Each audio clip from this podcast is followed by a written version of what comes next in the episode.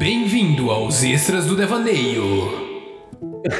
Eu sei que o Vitor vai me matar depois disso, porque a gente tá estendendo muito tempo, mas eu gostaria muito de perguntar, Alexei, porque eu tô produzindo agora um história em quadrinhos. Eu tô fazendo um roteiro enquanto tem um artista que tá trabalhando em cima das artes, etc. Muitas pessoas, inclusive, quando mostro o quadrinho, falam, você desenha muito bem, e eu fico, não fui eu.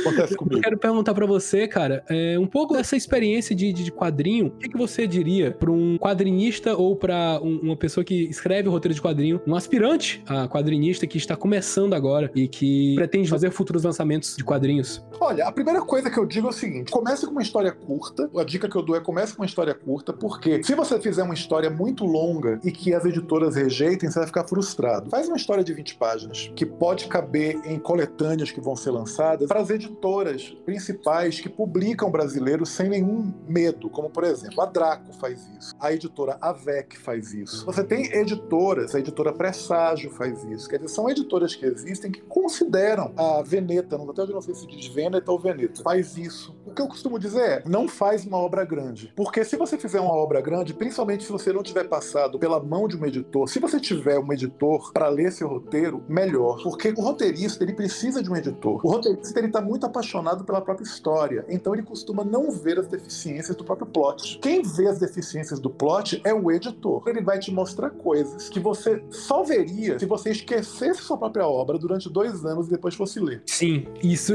acontece tanto! Isso acontece demais. A pessoa, ela acha que ela fez uma coisa genial. Quando ela vai reler, 2 anos depois, fala, poxa, que merda que eu escrevi. Exato! Eu li literalmente Albert Camus pra escrever um roteiro, escrevi esse roteiro, aí deixei engavetado. Meses depois, fui reler o roteiro, cara, o que eu fiz naquilo? Cara, o editor, ele é seu melhor amigo, porque o editor é você no futuro. O editor é a pessoa, é como se fosse você no futuro lendo. Como ele não tem nenhum apego à história, não foi ele que criou, ele vai descer o mar onde tem que descer. Então, se você for fazer uma história de 108, por exemplo, eu fiz uma história de 103 páginas, eu tive um editor, que foi o Rafael Fernandes. A história, ela só está sendo desenhada depois de passar por muitos olhares. Então, se você não tem um editor para poder passar uma revisão do seu roteiro de 103 páginas, faz uma história de 20. É um exercício. Faz uma história de 20, desenha ela e manda para uma editora. Pode ser que você seja selecionado para compor uma antologia, alguma coisa. E aí, se ficar muito claro que você é um bom roteirista, a própria editora começa a te convidar para outras coisas. Eu comecei exatamente assim, cara. Tipo assim, eu já tinha publicado meus livros pela Draco. E eu acho importante contar isso, serve como dica, que é o seguinte: eu já tinha escrito livros e publicado pela Draco, mas eu já tinha mandado roteiros meus para a Draco publicar em quadrinhos que foram rejeitados. Não é assim, eu já era um autor da Draco, então eu fui selecionado. Não, eu mandei 2 roteiros. Os roteiros foram rejeitados. No terceiro que eu mandei, Rafael selecionou. E você já tinha sido publicado nessa época? Eu já tinha sido publicado pela Draco, eu era autor da Draco. E como é que funciona? Tipo, você já tá sendo conhecido da editora e você manda como se fosse um autor novo e daí só espera como a gente? Não, eu mandei como autor já conhecido da editora mesmo, olha, mas era a minha primeira experiência como roteirista de quadrinhos. Eles aceitaram meu livro. Quadrinho é outra mídia, é outra história. Eu mandei o roteiro e Rafael, na segunda vez que eu mandei, ele mandou a real. Ele disse, olha, seus roteiros quase entraram, mas eles têm os seguintes defeitos. Naquela conversa de 10 minutos, quando ele me disse quais eram os defeitos, eu fui no meu terceiro roteiro, eu corrigi. Aí ele riu, ele disse, nossa, agora não tem os defeitos, você realmente levou a sério nossa conversa. Eu, exatamente, aprendi. E aí um dia ele me chamou e disse assim, a gente quer que você faça uma história de mais de 100 páginas. Aí eu disse o seguinte, vocês são de fora de São Paulo. O PAC, ele é o grande programa de lançamento de quadrinhos do Brasil. Ele financia todos os anos com R$50 mil obras de quadrinhos e metade dos selecionados são novos autores. Ou seja, tem 20 autores que vão receber R$50 mil para viabilizar a obra. Agora, viabilizar a obra significa pagar o roteirista, pagar o desenhista, imprimir na gráfica, fazer tudo e distribuir. Você tem que fazer o orçamento caber em R$50 mil.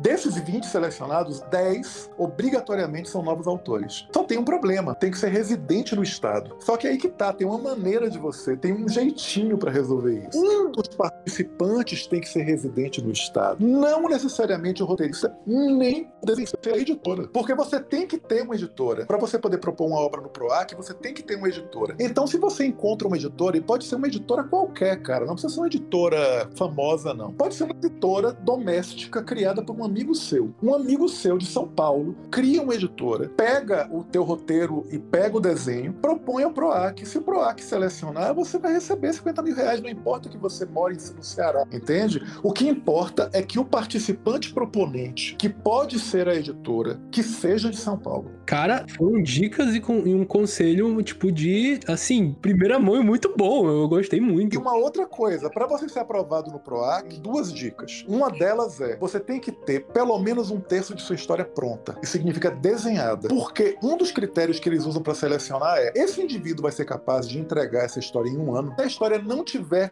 sido começada, pelo menos 1/3 da revista desenhada, eles não acreditam que o desenhista vai completar em um ano. Eles não acreditam, porque geralmente não completam. Um desenhista que pega uma obra de 100 páginas, ele não completa em um ano. Acontecem coisas. E a outra dica é que a sua história, de alguma maneira, converse com o Brasil. O PROAC, ele não seleciona projetos que, de alguma maneira, não conversem com o Brasil. Se você vai fazer uma ficção científica, antes de você fazer a nave aterrissar em Nova York, pense se essa nave não poderia aterrissar em Brasília. Entende? É isso. Sensacional, cara.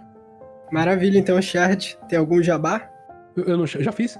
Ah, não, fiz não. Ah, não, eu só falei que eu tava escrevendo no meu quadrinho. Inclusive, eu já fiz errado, porque ele tem 150 páginas. Desculpa, Alexei.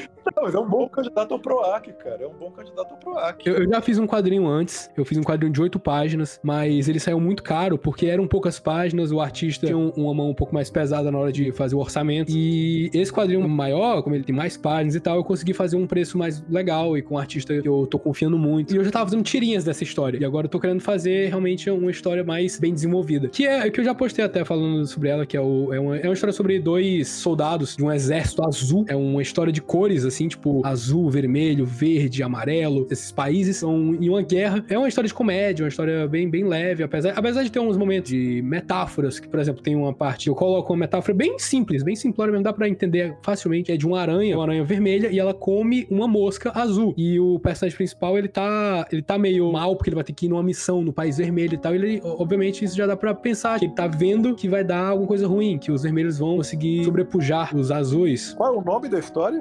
É Dark Slate e Cornflower. É uma história bem... Eu nem coloquei muitas referências brasileiras ou referências americanas. Eu fiz um mundo completamente fictício. É pra você poder vender nos 2 países se quiser, né? Postar a mídia digital. Exato. É Dark Slate e Cornflower o nome, que são 2 tons de cores diferentes. Azuis. Então eu vou dar uma de pagador de promessa em algum episódio futuro. No momento que você lançar essa HQ, eu já divulgo aqui pro pessoal, mostro onde que eles podem comprar. Perfeito? Aí é incrível. Sensacional.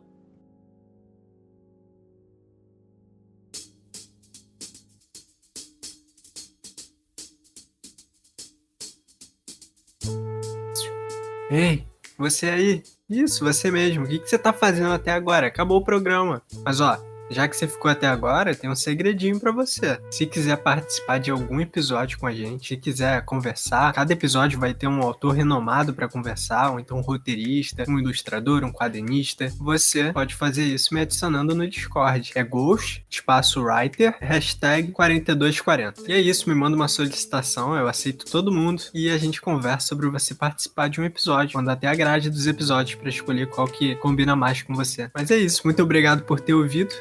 Abraço.